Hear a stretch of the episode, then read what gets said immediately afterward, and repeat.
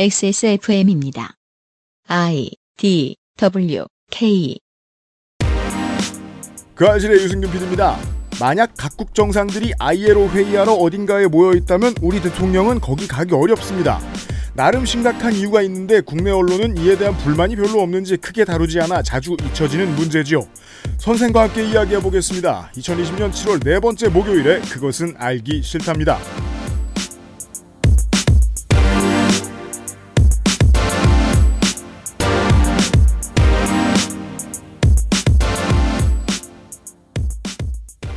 지구상의 청취자 여러분 한 주 동안 안녕하셨습니까? 한반도는 비가 주룩주룩 오다가 해가 났다가 그렇습니다. 윤세민 에디터가 옆에 있고요. 네, 안녕하십니까. 윤세민입니다. 서울 어디에는 대벌레가 잔뜩 출몰했다고 하더라고요. 아, 저는 이것은 이제 그 늘공들을 좀 불러내야 되는 문제라고 생각을 하는 게 그 이번 주에 사회 문제가 된 것 중에는 벌레가 있는데요. 네. 전년도에 겨울이 안 추웠는데 벌레를 대비를 못했다.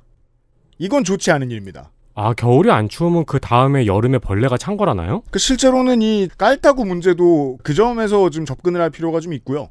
벌레 주의하시고요, 청취자 여러분. 네. 특히나 벌레 많은 곳에 사시는 분들은 더더욱이 그렇습니다. 이미 고생들 많이 하고 계시겠지만요.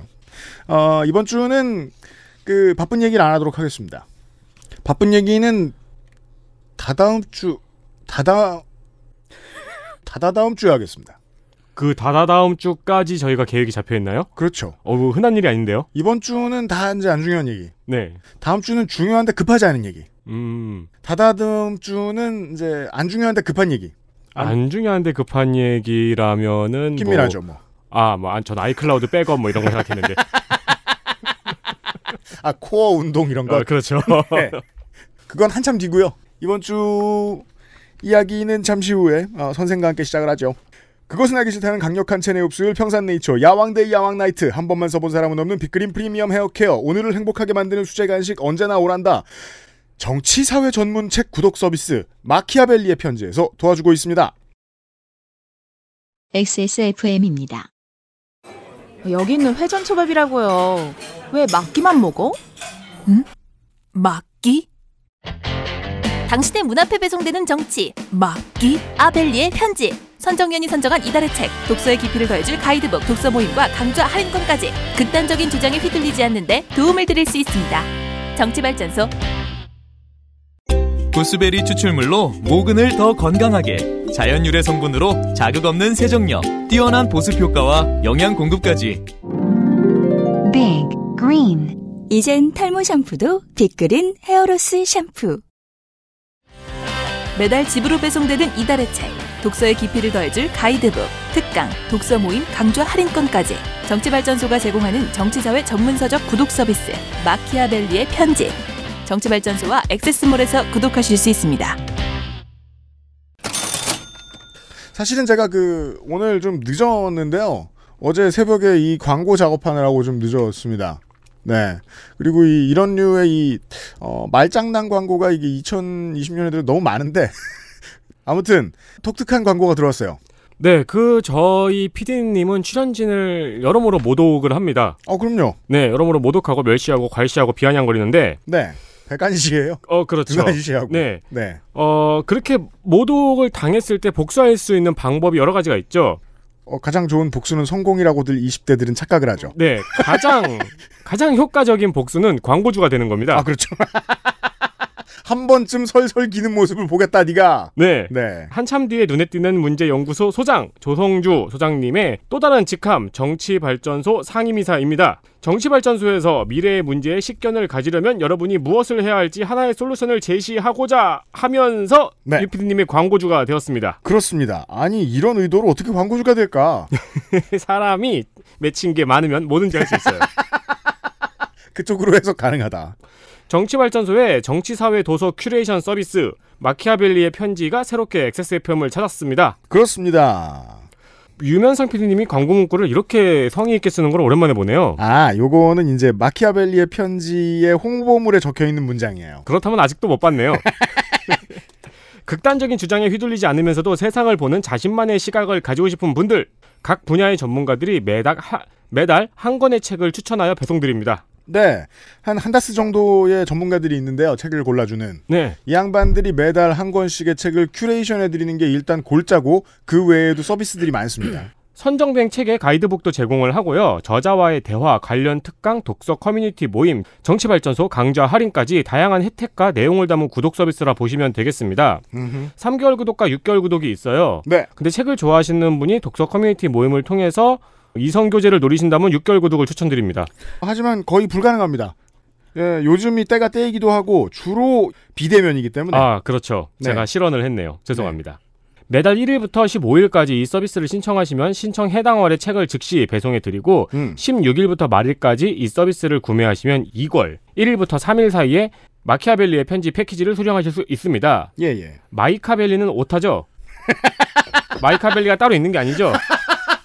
내 차를 갖다 주는 그 언덕에서 판 중고차 서비스가 돼버렸네요. 오타를 내는 바람에 마키아벨리고요. 15일 이전에 신청하시면 그 달에 받아보실 수 있고요. 15일 그렇습니다. 이후에 신청하시면은 3일 전에 받아볼까? 1월부터 3일, 1일부터 3일 사이에 받아보실 수 있습니다. 그렇습니다. 이 정치발전소 쪽의 실무자들이 장사를 안 해봐가지고 구독을 시작하면 고객이 구독을 시작한 그달의 서비스 며칠 날 해주지 이런 걸로 고민을 제일 많이 하는데 네. 실제로 이거 구독하시려는 분들은 1년도 하고 2년도 하실 텐데 그런 거 고민 안 하죠. 그렇죠, 그렇죠. 네네네. 3개월을 기준으로 책의 난이도를 상중하로 구분하여 조절하고 있습니다. 음흠. 이번 달은 조금 가볍게, 다음 달은 조금 진지하게. 여러분들은 정치발전소의 선정위원들이 밝혀주는 길대로 따라가며 도서와 가이드를 즐기시기만 하면 됩니다. 그렇습니다. 왜냐하면 우리가 그 스팀을 쓸 때도 말이에요. 네, 어, 신작을 보기 위해서 메타크리틱을 반드시 확인을 하죠. 리뷰를 반드시 보고 그렇죠. 플레이 동영상도 한 번씩 보고 왜냐하면 큐레이션이 목마르기 때문이거든요. 저는 앱스토어에서 그것 꽤 신뢰하는 편이에요. 에디터 픽. 에디터피 꽤 좋아요. 네, 그런 지점에 있어서는 이 책을 파는 거대 서점의 큐레이션보다 믿을 수 있는 것들을 구하기가 힘들어요. 책을 읽고 싶어가지고 책 관련 팟캐스트를 많이 들으시잖아요. 네, 근데 듣고 안 사시잖아요. 그렇죠. 그래서 저희 서비스는 집으로 책을 갖다 넣어드립니다. 그렇습니다. 한참 뒤에 눈에 띄는 문제 연구소 소장은 책과 가이드북과 책 카피를 종이에 싸요. 네, 그 그렇죠. 런 다음에 실과 도장을 찍는 중요한 역할을 조성조 소장님이 하고 있군요. 네, 시리 도장이에요. 참고로. 그게 조성조 소장님이 싸고 찍은 겁니다. 그렇습니다. 네. 아. 이건 다 조소장이 한다. 그렇습니다. 이, 인력이 드물어요, 거기가. 실이 예쁘게 찍히기 위해서는 온도가 중요하다고 합니다. 원래 광고주 미팅 두시간 하다 보면 네. 오만 소리를 다 듣거든요. 찍는 사람의 온도가 중요한 게 아니겠죠? 그죠. 아니, 사실 계속 이 도장 하루에 100번씩, 1000번씩 이렇게 찍고 있으면 할 말이 많은데 누가 들어줄 사람이 없잖아요. 그렇죠. 그래서 유면상 PD한테 얘기한 모양입니다. 네. 어, 조성조 소장님이 더 많은 도장을 찍게 되기를 기원해 봅니다. 저희는 그래요. 액세스몰에서 마키아벨리의 편지를 구매하시면 정치발전소에서 알림톡으로 이후의 과정들을 시기에 맞게 안내 드립니다. 그렇습니다. 직접 정치발전소 페이지에서 구독을 신청하셔도 됩니다. 그리고 액세스몰에서 하셔도 되고요. 어디든 좋습니다. 여러분들의 책장이 풍성해지길 바래봅니다. 정치발전소의 정치 사회 도서 큐레이션 구독 서비스 마키아벨리의 편지였습니다. 그렇습니다. 어, 선정위원 같은 경우에는 저희 액세스몰에 쫙 나와 있고요. 그렇죠. 그리고 이제 몇 가지 궁금하신 게 있을 텐데 음. 뭐 예를 들려면은 책이 왔는데 음. 내가 이미 갖고 있는 책이다. 음. 이런 경우에는 환불이 되느냐? 음. 뭐 그런 질문들에 대한 이제 Q&A가 적혀 있습니다. 그렇습니다. 어, 말씀드린 것처럼 이미 갖고 있는 책이 올 경우에는 바꿔주지 않습니다. 네. 그래서 이제 여기에는 주변 분들에게 선물하시는 거를 추천드리다고 적혀 있네요. 그렇죠. 그 외에 이제 여러 가지 궁금하신 거에 대한 이제 Q&A가 적혀 있고 또 문의를 하시면 답변 드릴 겁니다. 큐레이션 서비스에 대해서 오해하시면 안 되는 게 책을 준다고 해서 그냥 책을 파는 행위가 아니죠. 그렇죠. 인텔리전트를 파는 거죠. 네. 판단력을 파는 거고요. 그런 서비스고요. 그리고 그 선정위원들 목록은 저 저희 액세스몰 확인하시면 나와 있고요. 뭐 이 사람들이 뭐 정치적으로 마음에 안 든다. 그러셔도 본인이 나불대는 것보다는 책은 더 잘 고릅니다. 네. 네. 그렇습니다. 개 같다. 믿어보셔도 좋겠습니다. 네. 아니 그리고 네. 마음에 안 든다면 이 사람들이 추천한 책은 읽어봐야죠. 까기 위해서. 그렇죠. 네. 확인을 부탁드리겠습니다. 마키아벨리의 편지 서비스 구독입니다.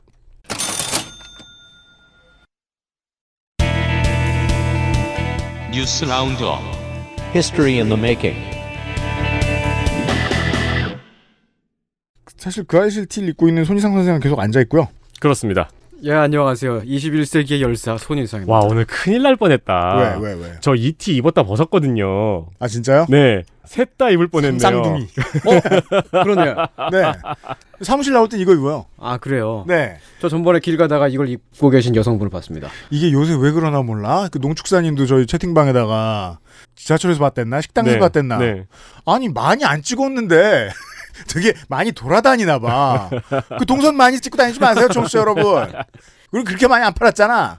여튼 자 뉴스 라운드업입니다. 좀 소식이 많습니다.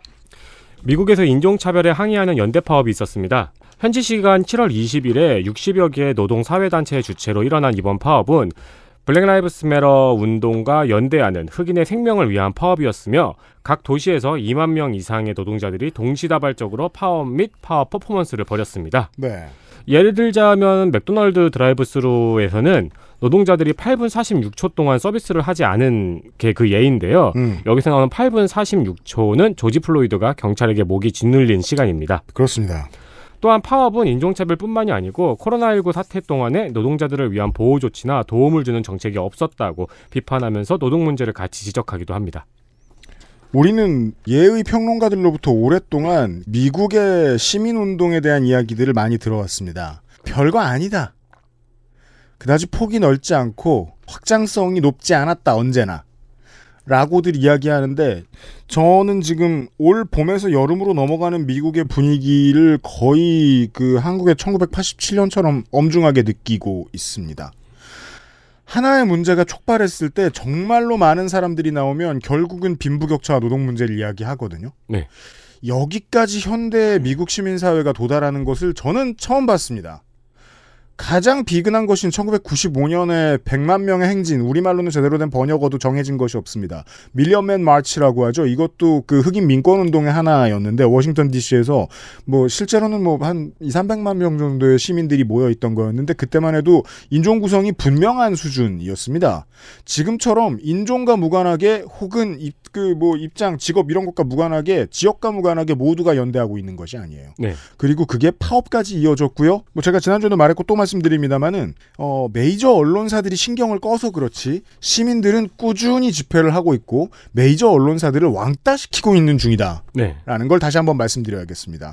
미국에서 한두 도시가 그런 것이 아니고 전역이 여전히 들끓고 있습니다. 이 논의가 많이 확대돼가지고 말씀하신 것처럼 빈부격차로도 들어가고 그 이제 총기 규제로 반대하는 논의까지도 확장이 되고 있더라고요. 네. 그 공공의적의 명대사죠. 대한민국 교통경찰이 실탄 갖고 있는 거 봤냐고. 그렇죠.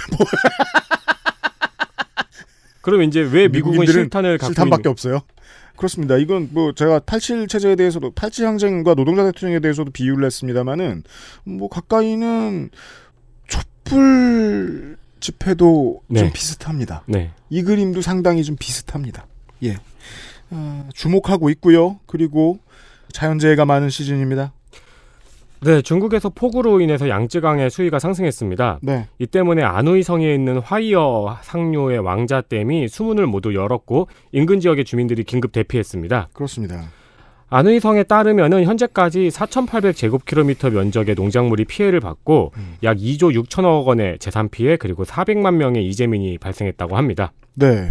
세상에 이거 대단히 큰 일이네라고 중국에서는 보도하지 않습니다. 왜냐하면 중국이 중국이라서도 있지만 아, 양 양쯔강이라고 하면 안 되죠 이제 창장의 주변에 살고 있는 사람들의 숫자는 이것에 비하면 너무너무 많기 때문입니다. 네. 400만의 이재민은 많은 것이 아닙니다. 창장뿐만 아니고 북부의 황허에서도 수량이 가파르게 불어나 하류 지역에 주의를 당부하는 등 홍수 우려가 커지고 있습니다. 가장 큰 이제 걱정거리 그리고 이슈는 장강에 있는 저도 장강이라는 게 좀 더 많이 붙어 있네요 입에 산샤댐이죠. 네. 네. 세계에서 가장 큰 댐. 물을 담을 수 있는 수량은 그 국내에 있는 모든 댐을 다 합친 것보다 조금 안 되는 정도. 인 것으로 알고 있고 치수 사업으로 하면 세계에서 돈을 가장 많이 들인 사업이었을 것입니다. 이 댐을 만드는데 30조가 좀 넘는 돈이 들었다고 합니다. 네. 무려 90년대에 이제 문제는 댐이 너무 크니까 사람들은 불안하잖아요. 언제나 여기에 문제가 조금씩 생길 때마다 기본적으로 1억 명 정도의 이재민이 발생을 합니다. 음. 왜 1억 명이라면 왜 1억 명이냐면 중국 남부의 대도시들은 다 장강을 끼고 있기 때문입니다. 네. 하류의 상하이부터 중류의 우한을 지나 충칭 쪽에 있는 도시들까지 다 합해서 대도시에 살고 있는 사람들만 1억 명이 조금 넘고 그 도시에 살고 있는 사람들 아니라도 한 4억 정도 된다고 하죠. 대륙에서 이 정도 큰 일이 발생하면 그 대륙 전체 나머지 전체로 그러니까 이상한 자연 현상들도 발생되는 경우들이 많이 있습니다. 전 세계적인 악몽일 수 있습니다. 이 댐에 무슨 문제가 생긴다면 어, 그렇죠. 어, 이 댐 건설 계획에 대해서 한 열 몇 가지 문제를 지적한 이런 학자들이 있었는데 지금까지 어, 붕괴 하나를 제외하고는 모든 일들이 다 일어났다라고 이야기를 합니다. 하류 제방은 이제 실제 붕괴라고 말하기는 좀 그런데 하류 제방 붕괴되는 거하고 수질이 악화되고 이 정도 긴 강에 물길 이렇게 막아놓으면 이상 기후도 초래가 될 수 있습니다. 어, 그렇죠. 그리고 또 이제 한국에서는 그 정도까지 얘기는 안 나왔죠. 4대 강하고도 지진 음. 또 발생한다고 합니다. 이제까지 예측했던 모든 일들이 댐 전체의 붕괴 빼곤 다 일어났다고 이야기를 해요. 예. 아주 아주 큰 일이고요. 미국도 이거 그냥 두면 아주 아주 큰 일입니다. 그 다음 뉴스는요. 카니에 웨스트가 대선에 안 나가겠다고 했다가 다시 나가겠다고 하면서 슬슬 공약을 발표하고 있습니다. 대선 조울. 그렇죠. 네. 현지 시간으로 19일에 사우스캐롤라이나의 찰스턴에서 처음으로 공개 유세 행사를 열었습니다. 어, 독특한 비주얼이었죠. 방탄 조끼를 입고 그렇습니다. 아, 나섰어요. 네, 홍대인 줄 알았어요. 후보라고 써야지. 그쵸. 캔디데 이렇게 써야지. 시큐리티 이렇게 쓴 거야. 네, 여튼. 어, 여기서 그는 임신 중절을 합법화해야 된다고 주장을 했고요. 아이를 낳는 모든 사람에게 국가에서 100만 달러를 주겠다고 밝혔습니다. 네. 어, 또 출마를 하면서 자신이 창당할 당의 이름을 버스데이 파티라고 밝히기도 했습니다. 생일당. 근데 이제 언어 유의가 우리나라에서는 안 먹히는 거죠. 그죠. 근데 뭔가 맛있는 초코파이를 팔 것 같은 생일당. 네, 이름이긴 한데 한국이랑 가장 비슷한 사례는 뭐가 있을까? 허경영입니다. 그렇죠. 덕질인이 이제 역설을 여러 번 했었는데요. 지난 총선 때 농담으로 소비하면 큰일 납니다. 음. 아까 지금 프로라이프 얘기했잖아요. 프로라이프도 사실 뭐 정치적으로 저는 뭐 썩 괜찮다고 생각하진 않는데 산모의 선택권을 억압하는 이 얘기를 하면서 자기와 아내 사이에 있던 일 얘기해버린 게 또 문제가 됐습니다. 네. 그 킴카다시안이 지금 대노했다고 하죠. 음. 그 집안이 노하면 큰일 납니다. 신랑들은. 네. 네. 그 외에는 한마디로 지금 다수의 이제 네티즌 미국인들은 등을 돌렸습니다. 안티백서다. 안티백신이다. 지금 안티백신이라는 의제를 트럼프는 거기까진 손 안 댔는데 퍼뜨리고 있습니다. 이제 얼마 전에 이제 트위터에서 누가 쓰는 게 막 RT가 많이 돼가지고 본 건데 마스크 쓰는 게 이렇게 크게 문제가 될 일인지 몰랐다. 그렇죠. 마스크를 설득해서 씌워야 될 줄 몰랐다. 그죠. 근데 마스크도 이렇게 싫다는 사람들이 백신을 맞겠냐. 음. 그 백신이 나왔을 때 그게 지금 벌써부터 걱정된다 그러더라고요. 공화당이 꼭 무식한 게 아닌데 공화당이 무식한 고객을 주로 택하는 전략을 택하다 보니까 네. 공화당 지지하는 주가 무식하게 됐어요. 위생과 의학의 문제에 있어서. 그러게요. 그래서 더 많이 죽게 됐다고요. 그리고 거기에서 조금 더 오른쪽으로 간 것이 카니에 웨스트의 주장이고요. 오른쪽이라기보다는 아 뭐라고 얘기해야 될까요? 기원전으로 돌아간 것이 카니에 웨스트의 주장이고요. 정말이지 허경영이랑 비슷합니다. 이거는 우스갯소리로도 쓰이면 안 됩니다. 네. 그런 안 좋은 일이 있습니다. 미국에는 그리고 스포츠 네, NBA가 개막을 앞두고 있습니다. 그렇습니다. 어, 그런데 7월 초에 일부 구단의 선수들과 스태프들 사이에서 확진자가 나왔었죠. 많이 나왔어요. 네. 네. 그래서 리그 개막이 좀 불투명해졌었는데 음. 어, 확진자들은 당연히 자가격리되었고요. 추가로 검사를 시행해서 총 346명의 선수들 중에서 단 한 명의 확진자도 나오지 않았다고 밝혔습니다. 음. 그리고 7월 31일 유타 재즈와 뉴올리언스 펠리컨즈의 경기를 시작으로 시즌을 재개할 예정입니다. 그렇습니다. 이 346명 중에 확진자가 나오지 않았다는 소식은 어디를 한정하냐면 버블이라고 부르는 가상의 공간을 정해놨어요. 플로리다 내부에. 그래서 그 공간에는 구단의 관계자들과 방송국 관계자들 그리고 선수들 외에는 아무도 들어갈 수 없게 해놓은 곳이에요. 거대한 자가격리 시설이죠. 그 안에 있는 사람들을 다시 검사했더니 확진자가 나오지 않았다라는 얘기입니다. 즉 어, 리그를 대- 재개해도 좋다는 이야기를 하고 싶은 거죠. 이 정도까지 자세한 준비를 통해 재개하는 리그는 지금 처음입니다. 어, 모범 사례로 쓰일지 뭐 어떻게 될지는 잘 모르겠습니다. 그렇고요. 뉴올리언즈 펠리컨즈는 처음 들어보네 싶었는데 샬럿 호네츠였군요. 샬럿 호네츠였습니다. 제가 되게 좋아하는 로고였는데. 네. 지금의 지금의 샬롯 호네츠는 샬롯 옛날의 샬롯 호네츠가 아닙니다. 음. 네. 여튼 다시 국내 소식. 양현석 YG 전 대표가 정식 재판 절차에 회부되었습니다. 2015년부터 라스베이거스로 가서 원정 도박을 한 혐의로 약식 기소됐습니다. 어, 약식 기소를 하면은 재판 없이 검찰이 서면을 보고 구형을 하고요. 재판부에서 이 형을 확정을 짓는 건데 그렇죠. 거의 벌금형 등의 재산형이 내려집니다. 음. 근데 이제 검찰이 서면을 보고 구형을 했어요. 네. 어, 두 가지 경우가 있죠. 당사자가 이걸 인정하지 않거나 혹은 법원에서 재판 회부를 해야 된다고 결정을 하면은 정식 재판이 열리는 겁니다. 맞아요. 이 경우에는 서울 서부지법 약식재판부에서 어, 정식재판부에 회부했습니다. 그렇습니다. 자, 제가 예전에 음, 양현석 대표와 관련돼서 이런 말씀을 드렸습니다. 아, 양현석은 뭐 이 사건의 수, 수사에 있어서 지금 이 사건 말고요, 상습 도박 말고요, 사실 되게 많잖아요. 마약이라든가. 다 무혐의 떴어요. 음. 마약, 성접대, 뭐 소위 정마담 건이라고 했던 이 모든 건들의 머리가 아니라 꼬리라고 말씀드린 적이 있습니다. 잘리면 양현석까지만 잘리고 아니 접대를 했는데 기분이 좋아서 했겠습니까? 아, 취미가 접대라서. 그죠? 네. 막 너무 친절한 사람이야. 네.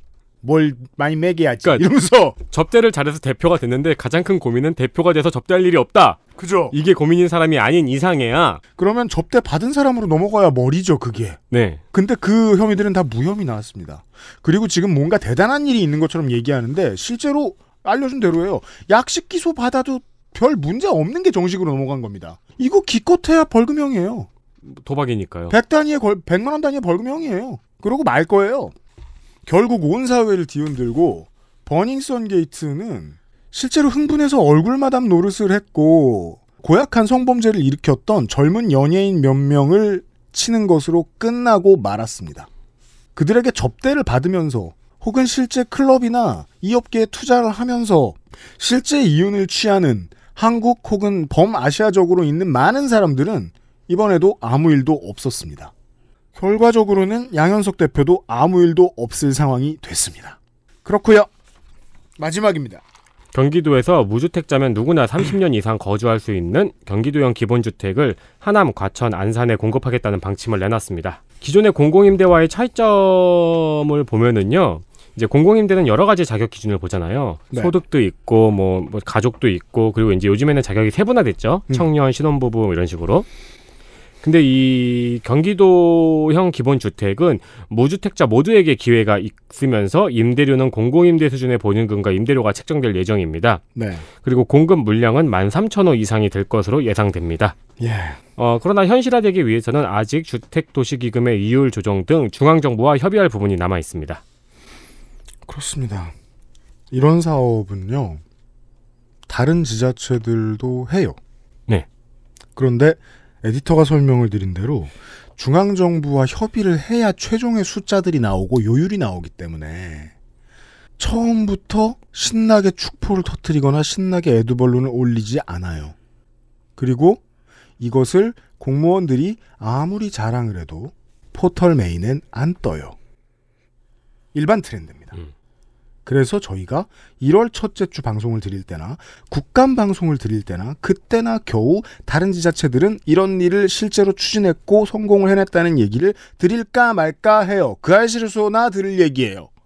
하지만 경기도의 경우에는 모든 게 다릅니다. 꼭 경기도만 들어가면 아직 시작 안 한 정책, 정책의 모양이 다 정해지지도 않은 정책들이 이러이런 게 좋을 것이다. 라는 제목을 달고 중앙 언론사에 많이 나오고 포털 메인에 간혹 뜹니다. 이 지점이 그 어떤 정당의 그 어떤 정치인들과도 이재명 경기도지사를 구분하게 해주는 지점입니다. 통신사와 중앙 언론의 기자들을 너무 잘 관리해요. 아니, 내가 어디 뭐 동네 타임즈, 어느 어느 도 타임즈, 어느 어느 시 시사 이런 지역 언론이 하루 종일 동네 국회의원이나 동네 시장 군수 빨아주는 거면 이해를 하겠어요. 중앙 일간지들, 통신사들 이런 데에서 그 기자 이름만 검색하면 모든 제목이 이재명 도지사 칭찬인 건 좀 이상해야 하는 거 아닌가요? 아 그래요? 아 이게 안 봤으니 제가 뭐 큰 소리를 치고 있어. 청취자 여러분 본 적 없는데 제가 뭐라 뭐라고 해서 죄송합니다. 이런 일이 많습니다. 대통령에 대한 칭찬도 이 정도까지 빈번하지 않습니다. 그리고 같은 기자에게서 오락가락하는 시각을 많이 볼 수 있고요. 왜냐하면 모든 사안은 오락가락하니까요. 나쁜 게 있고 좋은 게 있으니까요. 네. 다만 이재명 경기도지사의 경우에만 무슨 이야기를 하든 사실 검증이 덜 되고 아직 좋은 점인지 나쁜 점인지 알아내지도 못한 메시지만 던진 경우에도 칭찬하는 표제를 달고 있는 기사들을 쭉 내보내는 기자들이 많고 그 기자들의 기사가 포털에 너무 자주 오릅니다. 대체 어떻게 관리하고 있는지 궁금합니다. 이건 좋은 일이 아닙니다. 대선 주자급 정치인은 이래선 안 됩니다. 오늘의 실온 시간이었습니다. 최근에는 사실 그쪽으로 푸시를 가장 많이 받고 있는 게 기본소득이죠. 기본소득 얘기할 때도요. 그 이야기의 공론의 장에 비슷한 급의 파트너라고 해서 불리웠던 그게 서울시장이든 전 총리든 그 사람들에 대한 견해는 이렇게까지 뜨겁고 환대하는 표제들을 많이 볼 수 없었어요. 음. 아, 소위 편이 많다고 언론사들은 지금의 정부를 언론사의 베테랑들은 지금의 정부를 싫어합니다. 근데 제 시각에서 봤을 때는 무턱대고 편이 가장 많은 건 경기도지사입니다. 네, 아, 다른 분들은 시각이 다르겠죠. 뭐. 뉴스 라운드업이었어요. 이었어요. XSFM입니다. 건강기능식품 광고입니다. 여왕 테이 에? 뭐요? 여왕 나이트 효소 반응 공정 E ECS 공모 에? 그게 무슨 여왕 테이 여왕 나이트 평산 네이처? 파파야, 파인애플, 망고, 건포도. 그리고 우란다. 열대과일 가득한 수제강정. 언제나 오란다. 덕지리님, 카인이 무슨 뜻이에요? 구약 성경 창세기에 보시면요. 카인이랑 아벨, 아, 아벨? 당신의 문 앞에 배송되는 정치 마키 아벨 리의 편지 선정위원이 선정한 이달의 책 독서의 깊이를 더해줄 가이드북 독서 모임과 강좌 할인권까지 저자와의 대화와 특강도 준비되어 있어요 정치 발전소.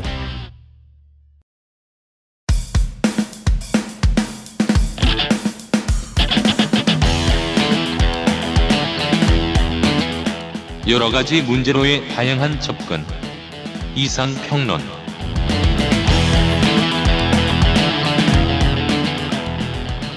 왜 이렇게 조용하신가요? 아, 그러게요. 한마디라도. 선생님. 그냥 듣고 있었어요. 네.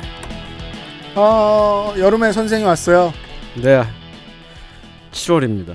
오늘은 무슨 얘기를 할까요? 매미들이 울고 있죠. 안 울잖아, 나가! 올 여름 매미 5초 만에 탈락! 매미 소리 한 번도 못 들었네요. 아니, 그러고 저는 보니까. 들어요. 가끔 들어요. 아 진짜요? 어, 매미들이 울어서 끼고 있어요. 아, 7월만 되면 저는 이런 생각을 합니다. 아, 아름답다. 안 하잖아요. 나가. 안개가 자욱하구만 지금. 그리고 실제로 그런 생각도 안 하잖아요. 아니, 아니, 그러고 보니 지금 밖에 좀 안개가 자욱하네요. 그 안개가 그냥- 아무것도 안 보여. 아름답대요. 네. 아, 이게 뭐가 아름답냐면은 그죠. 네, 그 다음 달 17일을 임시 공휴일로 지정하자는 제안이 이거 녹음일 기준 엊그제 나왔습니다. 그렇습니다. 이 내용인즉 올해 광복절이 토요일이잖아요. 그렇죠. 광복절은 쉬는 날이어야 됩니다. 가급적 그랬으면 좋겠어요. 예, 그래야지 우리가 독립운동가들을 기리고 안으로는 자주 독립의 자세를 확립하고 밖으로는 인류 공영에 이바지하지 않겠어요? 청소년 청취자 여러분 이거 요- 요즘 외우시는 분 없죠? 제 세대까지 왔을 거예요. 저도 안 외웠어요. 진짜? 아, 그래요? 네. 어. 오늘 못 외운 맞았어요 저희. 저희도 안 외웠어요. 초등학교 2학년, 3학년 때 맞았어요. 여튼. 네. 근데 이제 광복절이 토요일인데 네. 토요일은 원래 약간 쉬는 날이잖아요. 모두가 다 쉬는 날은 아니지만 대충 쉬는 날이잖아요. 분노합니다. 네, 그렇습니다. 그리고 안 그래도 토요일에 일 시키는 곳들은 광복절이라고 해도 일 시킬 거예요. 그러니까 한 주 동안 열심히 일했기 때- 때문에 충전을 하는 날인데 음. 광복절이랑 겹쳐버리면 우리가 독립운동가들을 기리고 음. 안으로는 자주 독립의 자세를 확립하고 그러기 아, 좀 어렵다. 인류 공영에 이바지하는 시간을 갖지 못하잖아요. 그렇죠. 왜냐하면 원래 토요일에 할 일이 있잖아요. 그러니까. 야, 누가 국무위, 국무위원 저 회의에서 이런 식으로 얘기하면 쫓겨나겠다. 그래서 이 그 그 광복절을 그날로 하고 네. 원래 있는 토요일을 17일 월요일로 옮기자 이런 건데 정확히는 그게 아니지만 아니 광, 광복절은 15일이어야 되잖아요. 네. 그러니까 그 광복절에 이제 그 독립지사들을 기리고 많은 것들을 하고 그 네, 다음에 17일 월요일인 것처럼. 네, 월요일 날에 이제 어 그 한 주 동안 열심히 일했던 거를 쉬자 뭐 이렇게 해갖고 한 건데 네. 네이버 댓글을 보니까 이거 반대하시는 분들이 상당히 많, 많았어요. 이번 주에 가장 즐거운 시간이었는데 예, 근데 너무 즐거우면 안 될 것 같아요. 제가 참 여러 번 말씀드리는데요. 지 페북이나 트위터에 오해하거나 좀 이제 그 불분명한 것들을 가지고 좀 충분치 못한 판단을 그러니까 충분치 못한 사료 자료들을 가지고 판단한 언론인 아닌 사람들을 자꾸 이제 댓글이나 이런 걸 캡처해서 보여주면서 그 조리 돌리는 그런 언론인들은 언론인 자격 없습니다. 네. 하면 안 돼요. 근데 이번 주는 거의 모든 사람들이 그 유혹을 느꼈죠. 너무 재밌었어요, 이게. 음, 아그 그 댓글로 이렇게 반대하시는 분들 보면은 이런 말씀들을 많이 하세요. 음. 뉴스에 이제 8월 15일 토요일부터 토, 일, 월 사흘을 쉰다고 나왔는데 음. 사흘이면 4일인데 나머지 하루는 어디 갔냐는 거예요. 그러면 그래서 순간적으로 네. 어, 검색어 1위를 사흘이 차지합니다. 네. 어, 그러면 이제 그 밑에 또 이제 다른 분이 댓글로 이런 말씀을 하시죠. 음. 사흘은 원래 3일이고 나흘이 4일이다. 그러면 다시 그 밑에 댓글들이 막 달립니다. 그렇죠. 한글을 못 읽느냐? 숫자를 못 쓰느냐? 어, 이것이 우리가 사는 세상의 아름다운 모습이죠. 이게 제가 아, 이제 이제 동의합니다. 네, 사람이- 매미도 안 울고 아름다운 것도 없지만 이건 아름다워요. 매미가 가끔 울긴 울어요. 이게 좀 대충 대충 울어요. 올해는. 네. 올해는 대충 울고 이제 8월 되면 울겠죠. 사실은 이제 그 지난 한 열흘 사이에 좀 여러 가지 많은 일들이 좀 있었습니다. 그렇습니다. 네, 마, 마음이 좀 착잡하고 슬픈 일도 있었고요. 화가 날 법한 일도 있었고, 아, 우리가 사는 세상은 아름다운데 한 지난 열흘 정도는 그다지 아름답지 않았던 것 같아요. 그래서 저는 예. 오랜만에 스타를 다 시켰어요. 제가 고민이 가장 많을 때의 저의 주요 퇴행법이거든요. 음. 스타를 다 시켜요. 싱글 미션을 처음부터 다시 해요. 그래서 도망가 있었어요. 생각하기 싫어서. 네. 진짜 오 진짜 오랜만에. 와, 근데 스타 싱글 미션은 되게 다시 하기 힘든데. 왜요? 재밌는데. 스타 2요? 네. 아, 2. 원, 원하신 줄 알고. 오늘은 혁명이 더뎌요. 네. 여러분도 어, 정신적으로 힘들고 곤혹스러운 시간을 같이 버텨주신 여러분들께 위로의 말씀을 드립니다. 음. 아, 저도 지난 며칠 동안에 좀 시리에 빠져가지고 온갖 생각을 많이 했습니다. 네. 우리는 왜 사는가? 음. 아, 이 짓을 왜 하고 있는가? 뭐 그런 생각을 막 하다 보니까 뭐 경기도 어딘가에서는 막 수돗물에서 유충이 나온다 그러더라고요. 예, 인천이에요. 아 그래 인천에서 네. 어 근데 수돗물 유충은 이제 염소 소독, 소독제를 막 때려 붓고 그러면은 이제 막 살균도 막 하고 그러면 그 이제 유충 입장에선 위기가 되는 거잖아요. 그렇죠. 그 위기에 닥치면은 수돗물 유충은 단성생식이라는 걸 합니다. 단성생식. 네, 엄마가 아빠 없이 애를 낳아요. 아 그렇죠. 예, 그런 것을 예수님이라고 하죠. 아 좀. 예수님 나가! 아니 그 사흘 만에 되살아나셨는데 나머지 하루는 또 어디 갔냐고. 아니 뭐 인천 수돗물에 계시진 네, 않았고요. 아니 그러니까 아니 그 단성 아, 아, 아 그래요. 이게 그런 그런 일이 있었습니다. 그 성모가 모기가 아니잖아. 모기가 아니고요. 예, 그걸 그 그, 아무튼 보고 있지 않으니까 네. 그 수돗물 유충도 그렇게 열심히 살고 있는데 음. 우리도 사회의 책임을 가지고 꿋꿋이 살아야 되지 않겠는가 하는 생각을 했습니다. 네. 예, 그래서 이제 이 앞에 얘기들은 다 뻘소리고요. 지금부터가 본론인데 여러분 속았습니다. 네. 하긴 다시 한번 들어보세요, 청취자 여러분. 음. 여기서부터 무슨 주제가 나올 거예요? 우리가 지금 그 우리 정부를 진보 정부 정부라고들 하죠. 제가 비웃은 게 아니고요. 예. 네. 아, 왜 그런지 잘 모르겠는데 아무튼 여- 언론들은 여러 매체들은 그렇게 표현들을 하고 있습니다. 그리고 맞아요. 네이버에서 댓글을 열심히 달고 계신 분들의 말씀을 들어보면은 공산당이라고도 하, 고 그런데 맞아요. 어, 세상이 이렇게 아름답고 지난 총선에서 민주당이 다수당이 된 것이 진보 진영의 승리라면은 음.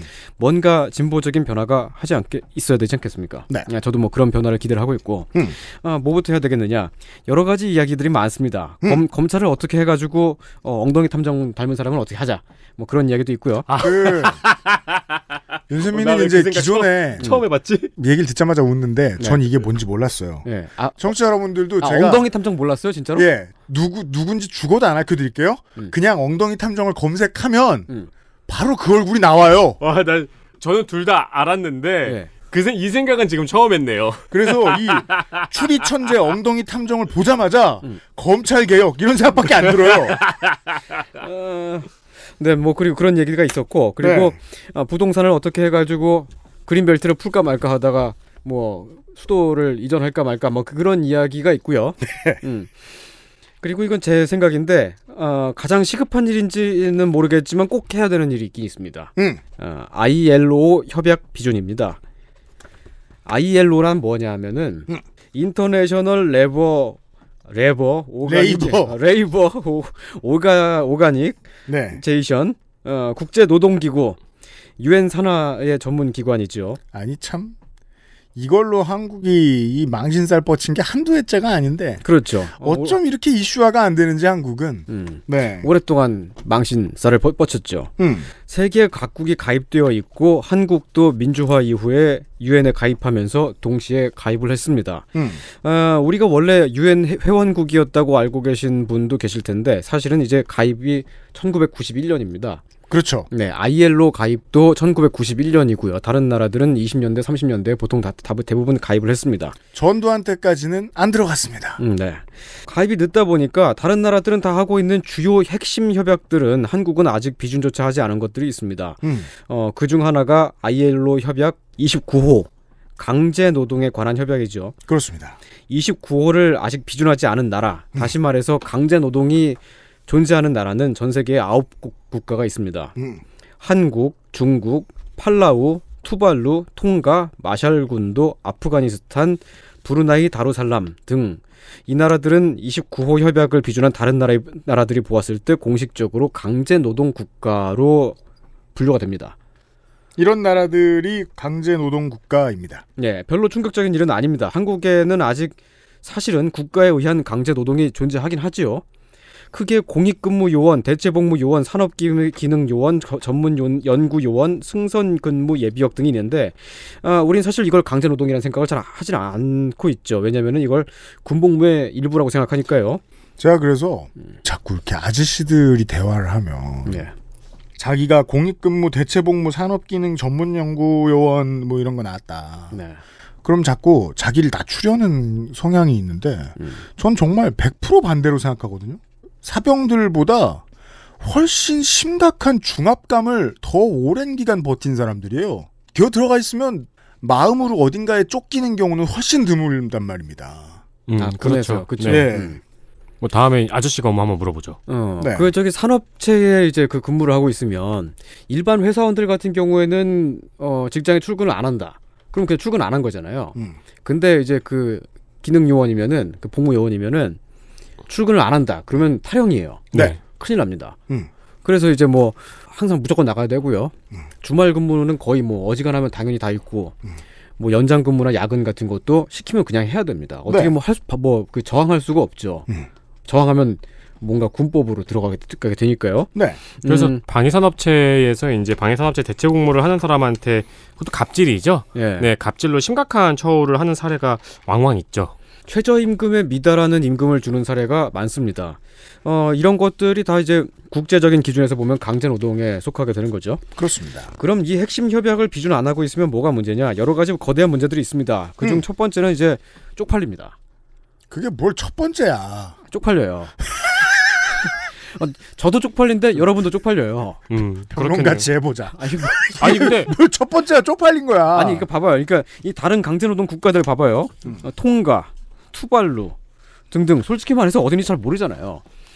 근데 저 아무래도 저 오세아니아에 있으면 네. 서로 서로 어딘지 잘 모르기 네. 때문에 그렇죠. 근데 안 유명하다는 게 문제가 아니고 팔라우는 그나마 좀 괜찮습니다. 팔라우는 이제 그 바다가 파랗고요.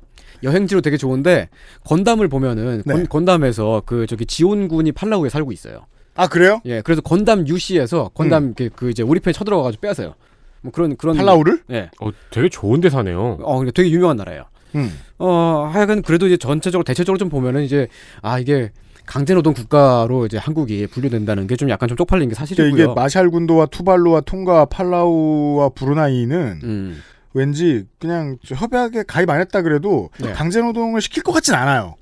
그냥 몰라서 접수 안 시킨 그런 느낌인데 그런 느낌, 어. 한국이랑 중국은 안 그렇잖아요. 그렇죠. 예. 아 그리고 둘째로는 이제 강제노동 국가로 취급이 되니까 외교적으로 좀 다소 불리한 데가 있고요. 음. 그게 이제 특히 유럽 같은 경우는 예전에 그 한국하고 FTA 한 EU FTA를 체결을 할 때 요구 사항으로 ILO의 핵심 협약을 비준하라고 했거든요. 우리가 이유가 왜 이유가 됐는지를 음. 이유가 흔들린다는 뉴스만 보면 알기가 네. 어려운데 이유가 이유가 된 가장 큰 이유는 이 협상력입니다. 그렇습니다. 음. 자기들이랑 뭘 하려면은 멱살 쥐고 되게 쉽게 흔들어요. 이유가 이유가 되고부터는 네. 너네 근데 이런 거 안 하더라. 음. 쉽게 말합니다. 네. 이유는 세니까요. 음. 근데 유럽이랑 FTA를 체결한 지가 지금 10년이 넘었죠. 음. 2009년인가에 타결됐죠. 네. 아마.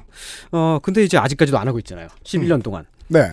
그래서 이제 유럽 사람들이 주기적으로 계속 뭐라 그래요. 음. 어, 그쪽에서는 근데 계속 얘기하는데 우리가 안 들으니까. 근데 사실 뭐 그리고 이제 그동안 우리가 그 뭐 계속 이명박, 최순실 뭐 그랬으니까 못한 거 아니에요, 이게. 안 하려고 안 한 게 아니라. 네, 이최 9년. 어. 그러니까 이제 그, 그 어떻게 비준을 합니까? 근데 하여간 그동안 여태 못하고 있었던 건데, 음. 유럽연합에서 작년에 최후 통첩을 했습니다. 그 비준 안 하면은 FTA 협약도 위반이 되니까 제소를 하겠다. 음. 어, 그러고. 그러면 상당히 이제 경제적으로 이제 그 큰 타격이 오게 될 가능성이 매우 높습니다. 음. 그런데 지난 또 그 한 1년 동안 검찰, 뭐 삭발, 뭐 계속 이러니까. 그런, 그런 생각 못한 거잖아요. 그 이게 무슨 지적이신고 하니 음. 하, 비준을 못할 이유가 하나도 없습니다. 아니 그래도 저게 그게 뭐 삭발하고 해서 삭발하고 그 국회가 못 열고 막 그러는데 아니 정권이 바뀐 지 지금 3년이 넘었잖아요. 네. 3년이 됐잖아요. 그 그렇죠. 어. 사실 작년에 거의 비준하는 쪽으로 분위기가 많이 가지 않았나요? 아 그때 이제 그 민주당의 원내대표였던 홍땡표 선생께서 네. 그 이제 원래 노동운동 출신이시기도 하고 그러니까 홍영표 같잖아. 여튼 예, 홍익표. 네. 어, 근데 이제 원, 원내 대표가 되실 때부터 음. ILO 협약을 비준해야 된다. 그 그거를 이제 막 그 이제 제일 처음으로 막 맞아요. 얘기하고 그랬는데 그때 잠시 뉴스에 나왔어요. 아무도 그 얘기를 듣질 않아요. 신경을 아무도 그러니까 한국의 가장 특이한 지점입니다. 예. 신경을 아무도 안 써. 아니 이거 협약 비준 안 하면 큰일 날 수가 있는데 그 참 그 뭐 노동 관련한 것들을 별로 그렇- 그렇게 하- 그러고 그리고 또 이제 특히 이제 그 보수지와 경제지 등등이 되게 싫어합니다. 자. 싫어하면은 그거를 욕하는 기사를 내거나 비난하는 기사를 내거나 아니면 아예 보도를 안 해요. 판세 분석이 다 나왔어요. 보수는 싫어하는데 네. 보수 아닌 쪽은 신경을 안 써요. 아, 그렇습니다. 근데 사실 보수도 좋아야 되는 거잖아요. 그러니까 우리가 지금 외교를 잘 해야 되는 거고 예. 그리고 안 하고 있는 게 결사의 자유, 단결권, 단체 교섭권, 강제 노동 이런 건데 예. 이게 딱히 교수 보수들이 반대하고 있는 가치가 아니잖아요.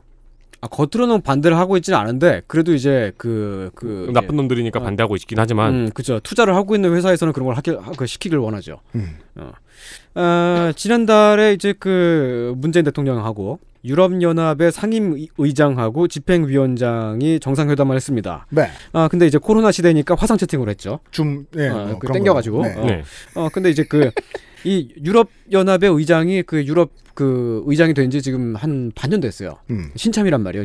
뉴비예요 어, 까마득한 후배잖아요. 꼭그뭐 연찰 따죠. 그러니까 여튼. 까마득한 후배니까 이제 문재인 대통령이랑 이제 그 화상 채팅하고 그러면 아유 선배님 하셔야 되는 그렇게 해야 되는데 네.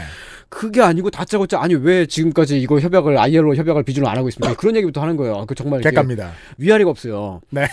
그 아, 그러니까 이게 뭔 쪽이냐고. 이게 그러니까 이게 쪽팔리다는 얘기예요. 알았어요. 어, 근데 이제 쪽팔려요. 음. 어, 약속을 해 놓고서 또 지금까지 비준을 안 하고 있다라고 그렇게 공격을 받고 어떤 외교적으로 그런 어떤 공격받는 빌미가 되는 거고. 예. 예, 작년에는 문재인 대통령이 북유럽을 순방하겠다고 갔는데 음. 정작 작년에 말이죠. 네. 그 북유럽 국가 정상들은 다 스, 스위스에 가 있었어요 그때. 잠깐 보도가 됐었습니다. 예, 스위스에 왜 갔냐? 스위스에서 그때 ILO 회의를 하고 있었거든요. 음. 그러니까 거기에 연설을 하- 하러 간 거예요. 네. 근데 문재인 대통령은 스웨덴에 갔는데 스웨덴 정상이 어 스위스에 가 있어. 그렇죠. 거기서 기다려야 돼요 그냥. 그렇죠. 그렇죠. 그런 그런 일이 있었습니다. 쪽팔리니까요. 음.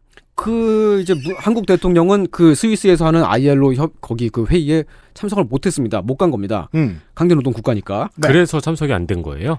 어, 아니, 그, 초대를 안 받았는지 그런 것보다도 그냥 이제 그 회의를 굳이 가지 않은 겁니다. 아, 음. 거기에 그, 이제 그 회의에 참석한 나라들은 그 핵심 협약을 모두 비준한 나라들이었고. 여덟 음. 개 핵심 협, 약이라고 하죠. 네. 그러니까 뭐, 거기 끼기가 좀 약간 그랬겠죠. 근데 북유럽에 갔더니 이제 그냥 텅 빈 집이잖아요. 이게 스타크래프트 같은 거였으면 괜찮아요. 네. 어, 빈집을 털러 가니까. 아, 거기. 근데 외교는 스타크래프트가 아니잖아요. 네. 프로브 죽이고. 아니 민재인 대통령님이 이제 북유럽에 갔잖아요. 음. 네. 북유럽에 갔는데 다 ILO를 갔어. 네. 그래서 대통령. 네. 아, 진정한 빈집털이. 네. 아, 스위스 음. 대통령. 그 옛날 삼국지 아니에요? 어, 그렇죠. 예, 군수 바꾸기. 네. 그, 요 우리나라 뉴스 저기 점령했습니다. 이렇게 나오고. 아, 그렇죠. 어, 땅을 먹을 수 있죠. 근데 그럴 수 없었단 말이에요. 그러진 네. 않았어요. 그렇죠. 일꾼 죽이고 그러면 그러면 안 돼요. 안 되고. 쪽팔리니까. 네. 네. 에, 그리고 이제 그 ILO 협약의 29호를 비준 안에서 뭐가 문제인가 하면은 또 이렇게 이런 문제가 있습니다. 우리가 일본에 강제징용 문제를 책임지라고 요구를 하고 있는 중이잖아요. 음. 이때 우리가 거론하는 이야기가 일본이 조선인을 강제 노동에 동원을 했으니까 ILO 협약을 위반했다라고 하는 것인데 일본은 다른 나라들하고 마찬가지로 이 29호를 그러니까 그 강제 노동을 금지하는 29호 협약을 1932년에 비준을 했습니다. 근데 정작 한국은 아직도 이걸 비준을 못 해가지고 와, 88년 됐네요. 예, 그리고 장르를 치자면은 투발루, 마샬군도 뭐 이런 이런- 타입, 이런 장르다. 어, 이런 타입이니까 국제사회에다가 아름다운 내고, 나라다. 어, 얘기를 해도 누가 들어주질 않아요. 뭐 이런 문제들이 있는 거고요. 음. 그리고 또 비준을 안 한 핵심 협약이 그거 하나만 있는 것도 아닙니다. 다른 건 옛날에 또 뭐- 어. 짚어드린 적 있어요, 이거. 음. 네. 다른 건 또 뭐가 있느냐? 87호 결사의 자유 및 단결권 보호에 관한 협약이 있고요. 왠지 민주주의가 발전한 나라라고들 하니까 대한민국이 음. 어 당연히 했을 것 같은데. 예. 어 그리고 또 98호 단체 교섭권에 관한 협약이 있습니다. 그러니까 이게 핵심 협약이라고 하는 건 뭐냐면은 일단 기본적으로 ILO의 가입국이면은 반드시 참여해라. 국제 사회의 일원이라면은 이거 해라라고 하는 거거든요. 그러니까 유엔이 음. 웬만하면 해라. 예. 왜냐하면 세상 모든 음. 국제기구란 그냥 웬만하면 해라거든요. 그죠. 최고의 강제력은. 어. 우리 다, 다 같이 합의했으니까 해라. 그러니까 제가 무슨 말씀 드리는 거냐면 그러니까 꼭 안 해도 된다가 아니라 그게 최고 정도 수준의 메시지니까 그건 따라야 된다는 거예요. 기본 협약이라고도 하죠. 네. 기본적으로 해야 되는 거. 네. 이- 근데 이제 그 이 단체 교섭권에 관한 협약과 결사의 자유 단결권 보호의 펴- 협약은 쉽게 말해서 노조를 설립하고 단체 교섭권을 주는 뭐 그런 협약인데 음. 어, 사실은 이게 우리가 이제 그, 어, 단, 그 문재인 대통령이 북유럽에 그 빈지털이를 하러 갔던 게, 네. 뭐 여기 이, 이 협약들을 비준 못해서 그런 것도 있고, 음. 어, 근데 이제 그 우리가 이 87호를 아직 비준하지 않은 나라는 한국, 중국, 팔라우, 투발루, 통가, 마샬군도, 쿡제도, 기니 비사우, 아프가니스탄, 브루나이 다루살람 등 32개국이 있어요. 네. 그리고 98호를 아직 비준하지 않은 나라는 한국, 중국, 팔라우, 투발루, 통가, 마샬군도, 쿡제도, 어, 기니비사우가 빠졌네요. 어, 어.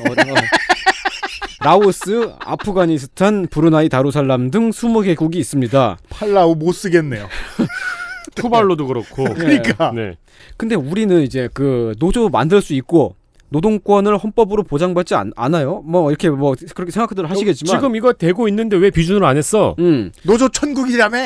근데 이 방송을 녹음하고 있는 현재까지 아직 전교조가 공식적으로 불법 단체입니다. 그렇죠. 에, 다만 이제 그 교원 노조법, 공무원 노조법, 도- 노동조합법 이렇게 세 법안이 국무회의를 통과했으니까 음. 아, 조만간 이게 그 국회를 통과하면 합법화가 되겠는데 지금 이 정권이 바뀌고도 지금 4년 걸리는 거예요, 음. 이게. 예, 음. 그 예. 전교조가 아직까지 불법이고요. 네, 그리고 그 뭐- 음. 왜냐면 이 비준 내용에 그 해직 노동자의 이제 노조 가입도 이 비준 내용 안에 있거든요. 네. 그래서 제가 아마 이거를 국정감사 시간에 전해드렸던 것 같은데 음. 그때도 이제 이게 비준이 되면 저희도 이제 정규조가 다시 합법화 될 예정입니다라고 전해드린 기억이 납니다. 네. 예. 어, 세계적인 국제적인 기준으로 봤을 때 해고 노동자의 노동조합 활동을 그 금지하거나 막으면은 그거 이제 그 노동 탄압으로 간주, 간주가 됩니다. 네. 근데 한국은 이제 그게 법적으로 막혀져 있고 음. 뭐 그리고 또 이제 이런 것도 있죠. 뭐 경찰 노조, 군인 노조, 뭐 소방관 노조 등등등은 아예 존재가 없고요. 그렇죠. 그리고 각 그냥 민간 회사에서도 이제 노, 노동조합의 설립 자체를 이제 그 사규 그 사내 내규로 어, 막고 있는 곳들도 있고요. 이제 뭐 심리 경호 수준으로 이제 많이 후퇴하긴 했습니다만 2010년도 10년대부터는 네. 여전히 이제 그 비밀 문건들이 오가죠. 음, 네. 그렇습니다. 노조 활동을 하지 못하게 하라고 하는 네. 근데 이런 것들은 그 지금 우리가 벌써 21세기인데 진보적인 정부 뭐 그 진보 아 이거 막 그렇다고 아 그냥 진보 뭐 그러면 앞으로 좀 나가야 되지 않겠어요. 근데 이제 어 국제적으로 봤을 때 그 표준에 너무 미, 미달해도 너무 못 미치니까 뭐 그러 이제 그렇 그렇죠. 네. 사실은 이제 앞에 말한 이 핵심 협약, 협약 3개가 예전부터 비준을 하려고 했는데 못하고 있었던 거기도 하죠. 보수단체랑 경제신문들은 싫어합니다. 어, 이 녹음일 기준으로 엊그제에도 매일 땡경제 신문을 보니까 네. 예. 매일 땡경제 신문은 우리나라에 없죠? 네. 아, 매땡경제. 예. 네. 땡 땡일 경제 신문을 보니까 경제 성장 성장의 동력이 사라진다느니 하는 뭐 진짜요? 그런- ILO 비준으로 하면? 어. 이거 뭐 그 노동산법 그 그 통과시키면 뭐 그 그런 얘기를 하더라고요. 그러면서 반대를 하더라고. 아, 그럼 우리나라는 팔라우 투발루와 어깨를 나란히 하는 경제 대국이 되는 게 목표라는 거 그러니까. 어, 아니에요? 지금 땡일 경제의 말에 의하면 팔라우가 얼마나 살기 좋으면 그 지원군이 거기 살고 있겠어요. 건담보. 네. 근데 그런 이제 그 뉴스가 나오고 신문에서 이렇게 보도를 하고 그러면 또 네이버에서 이제 그 밑에 댓글 다시는 분들이 그래서 자꾸 공산당이라고도 하고 막 그러세요. 아니 근데 ILO 비준한 나라 중에는 공산국가가 그렇게 많지 않을 텐데요. 어 중국은 비준을 안 하고 있죠 그냥. 예. 제가 그, 그래서- 그렇죠. 공산국가인 중국은 비준을 안 했고요. 진짜 이 그 보수 지지자들한테 충원을 드리고 싶은 게 예.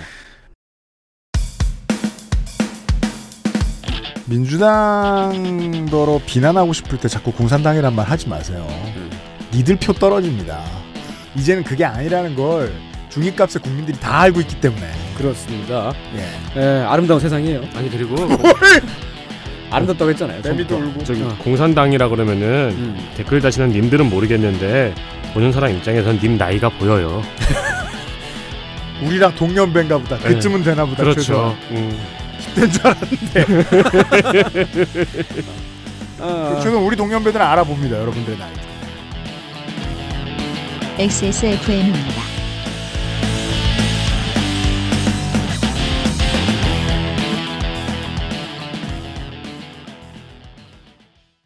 지루성 두피염이라 가렵고요. 머릿결은 푸석푸석하니 엉겨붙어요. 게다가 이젠 머리카락까지 많이 빠지니까 너무 불안한 거 있죠? 샴푸 아무거나 쓸 때는 이미 지난 거 같고 좋다는 거 많이 써봤는데 글쎄요. 뭐 없을까요? 빅그린 헤어로스 샴푸요.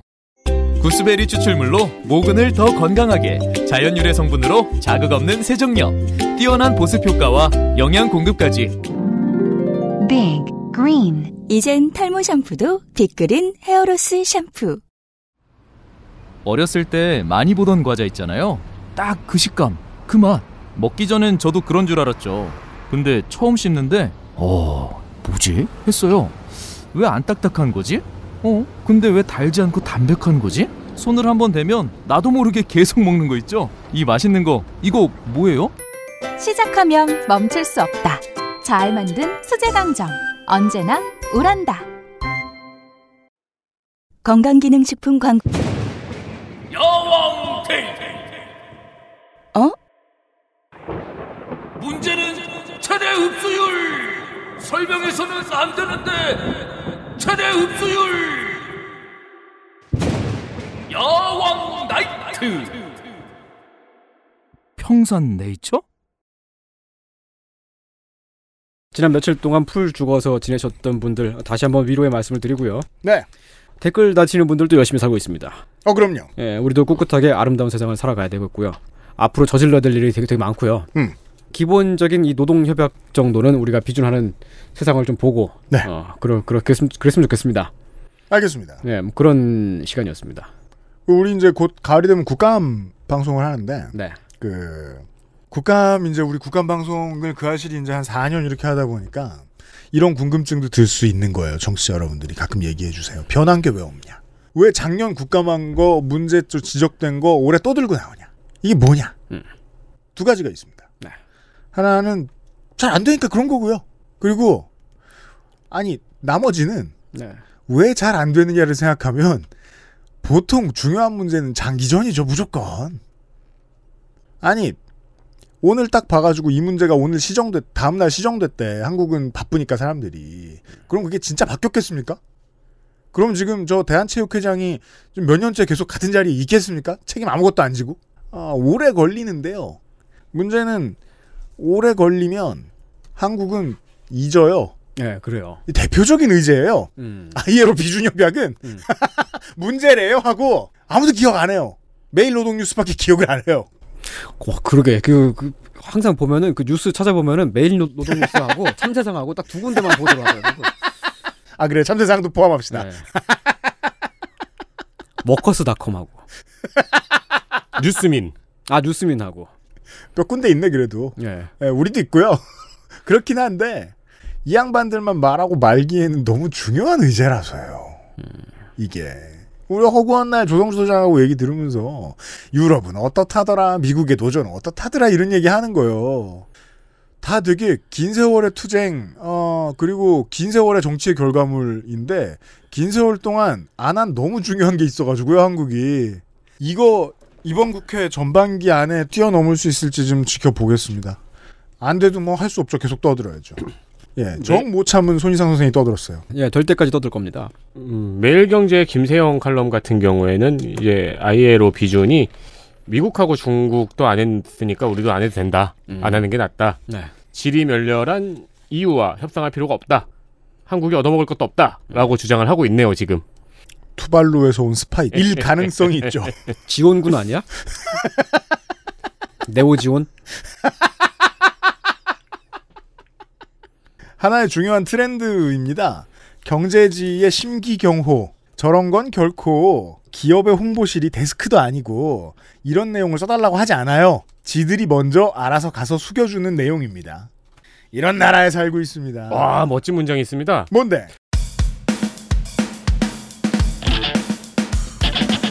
애슐리 반스가 쓴 일론 머스크 미래의 설계자를 읽어보면 그는 무려 23시간 일해왔고 직원들도 토요일에도 근무한다. 주 52시간 금- 근로제를 어기면 형사 처벌을 받는 한국에서 머스크가 창업했다면 대성공을 거뒀겠는가? 네. 왜냐면 사장은 그래도 불법이 아니거든. 사장은 23시간 일해도 돼. 야, 나, 나 매번 총선 때부터 잡혀가겠다, 야. 그리고 미국 노조가 얼마나 센지 전혀 모르네요. 창업해서 성공한 이제 대단한 스타트업들 있잖아요. 그 사례를 들면서 꼭 ILO 비준이나 주 52시간 같은 걸 공격하더라고요. 그러니까요. 네. 우리나라도 창업할 때 그렇게 해요. 네. 어떻게 안심시켜줘야 되- 될지 모르겠어요. 그게 저 진성준 의원의 합법처럼, 합법처럼 얘기해야 될 것 같아요. 그거 해도 일 하고 싶은 사람은 다 합니다. 정작 저 그 기사를 쓰신 분은 그렇게 일을 하실 거예요. 그랬으면 아. 일론 머스크가 됐겠지. 그렇죠. 좀 부지런하게 살지. 아 좀. 근데 한국에서 태어나서 안 된 거죠. 아 그러게. 아, 다시 열심히 살자는 주제에 어, 올 여름에 이상 선생의 실온이었습니다. 어, 거의 뭐 이거는 그 제가 그 어, 라디오에서 가끔 어, 논설위원들의 논설이들 나 토할 것 같아요. 너무 유치해서. 그런 열심히 살자는 내용의 손이상 선생의 논설이었어요. 네. 목요일에 그것은 알기 싫다였고요. 어, 손희상 선생은 이제는 손희상 선생이 방송을 했는데 뭐가 마음에 안 든다. 그럼 악플러들이 와가지고 그냥 프랑스 얘기나 하라 그래요. 그래서 다음 주에 프랑스 얘기를 시키기로 하겠습니다. 아 그래요? 네. 손희상 선생 수고하셨어요. 네. 고맙습니다. 저희들도 내일 이 시간에 다시 뵙도록 하겠습니다. 유승균 PD하고 윤세민 에디터였습니다. 안녕히 계세요. 안녕히 계세요. XSFM입니다. I D W K